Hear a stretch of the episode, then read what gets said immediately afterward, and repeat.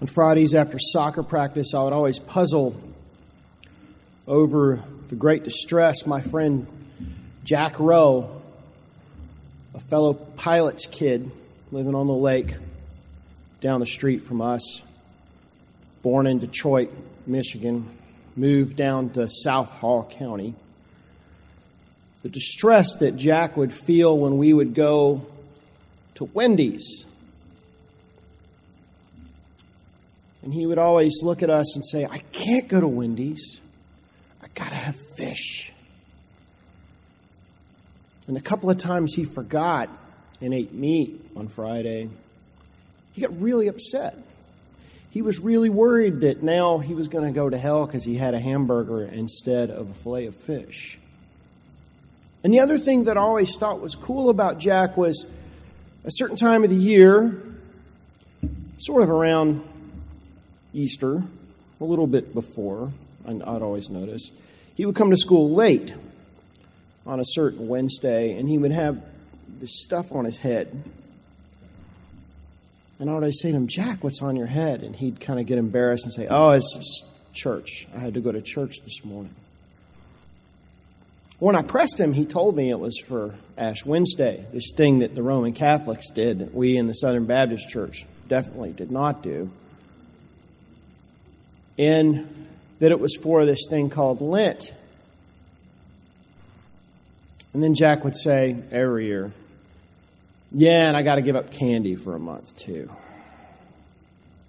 But you know, I found it fascinating that he got to come into school late, that he always ate fillet of fish, and that he got to give something up for a month, and his church uh, supported him and helped him with it. We didn't do that kind of thing we never gave stuff up. You know, it was, it was too conspicuous. You know, we Southern Baptists, we weren't into conspicuous faith. Well, I mean, we did have our living Christmas tree, but, you know, faith was, after all, between you and God. And it was uh, all these external things that the Catholics down the road at St. Michael's did were all just, uh, as some people would refer to, works. That's faith by works. Salvation by works. It was showy. You know, I, I think that, that my Southern Baptist brothers and sisters and forebears and my friend Jack were both right, though. I've always found it really funny that on Lent, Jesus rails against conspicuous practice of faith, which is exactly what we are doing today. And I get it. You know, folks did a lot of social climbing and separated themselves into classes by where they were situated in the temple and where they were situated in the, the gathering places. And they indicated their rank and their social status and their wealth by how they practiced their faith. Not that that happens anymore. I mean, this kind of thing still happens, doesn't it? But you know, the church is a gathering place full of people. And that's what people do. When people assemble, the word church actually comes from a word meaning assembly, ecclesia.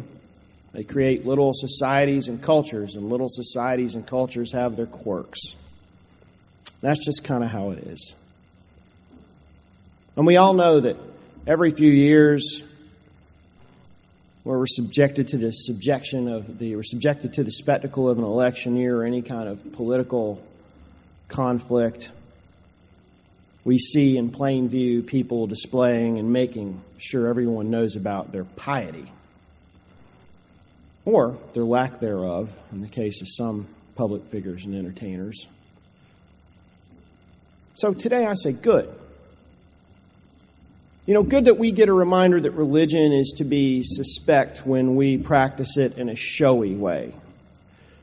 But good that we get a reminder with some ashes that is meant to make us in no way feel superior or religious or pious. That these ashes that are put on, with the reminder you are dust.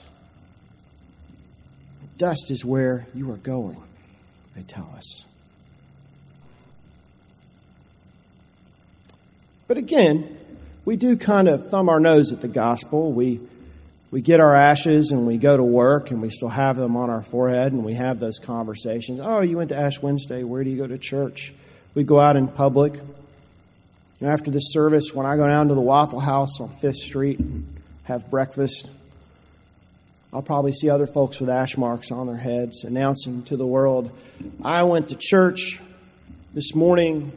I repented and I'm being all Lenten now. We take our foreheads and our bodies out on the street corners. We're definitely not in a locked room, and we start our Lent loudly and publicly. In the best sense, though, with these ashes, we also announce to the world, though, that we are not holier than thou. In fact, we are dust, my friends. I am admitting to you, I am dust, and to dust I am returning. And I think that one line is what I love the most about Lent. That one thought that can stay with me during Lent is that it, it is a very loud, conspicuous nod to my mortality. You know, of all the things that I get to do as a person who is a public prayer, a liturgist. Of all the things I get to do, I think the best thing that we do here is funerals. Funerals are truly the holiest and thinnest of places where God finds her way through. And, and I've it's inevitable that from the start to the finish of a funeral, somehow God, the Holy Spirit, descends and energy in the room changes. And this long acknowledgement of our mortality, this long acknowledgement of our resurrection, has one of my favorite prayers. Well, it's an anthem, really. I have to lead off, leave off the last two words for the season. It says, You are only our mortal and cre- the creator and maker of mankind, and we are mortal, formed of the earth, and to earth shall we return. For so did you ordain when you created me, saying, You are dust, and to dust you shall return. Sounds familiar, I'll bet. On this day, we are reminded with these ashes that we are dust and we are saying publicly, definitively, conspicuously to the world when we walk out that door that we are mortal, that you are mortal. But most importantly, we are announcing to the world that in some sense, in a service really early in the morning, we have publicly acknowledged that we are not God. And I think of all the things that I loved about Lent, and I probably didn't know this when I was nine years old.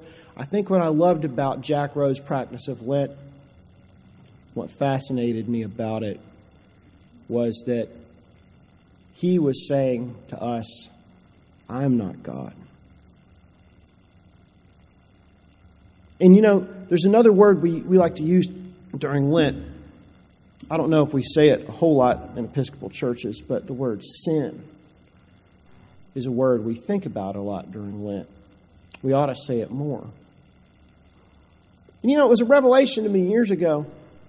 You take the word sin, meaning separation. Sin is anything that separates us from God. Sin can even sometimes be church, I think.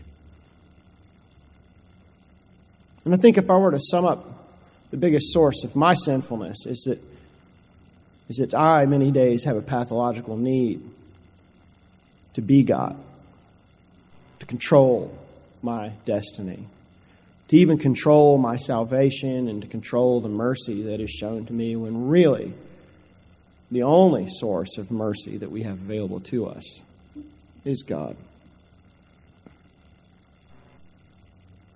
So, what I love about Lent is that I have a church that reminds me, reminds me that I'm not God, and boy, Is it a relief? And I think even when I was nine years old, I sensed that relief on my friend Jack Rowe. We all carry this burden this burden of believing that we control our destiny, that we control the future, that we control everything, when really, ultimately, we have no control whatsoever. That reminds us that the more we can surrender our lives, the more we can remember that we are desperately in need of God's mercy each and every moment, the more that we can remember that we must be reliant upon God and one another. Then the fewer things that we will have between us, ourselves, and God, and perhaps the closer we can move to God, not only during Lent, but during our lives. So embrace mortality today. Embrace limitation. Embrace your lack of control. Wear the ashes of Lent as a reminder that we are not God but we are dust. Dust that God does indeed make beautiful things out of, but dust just the same.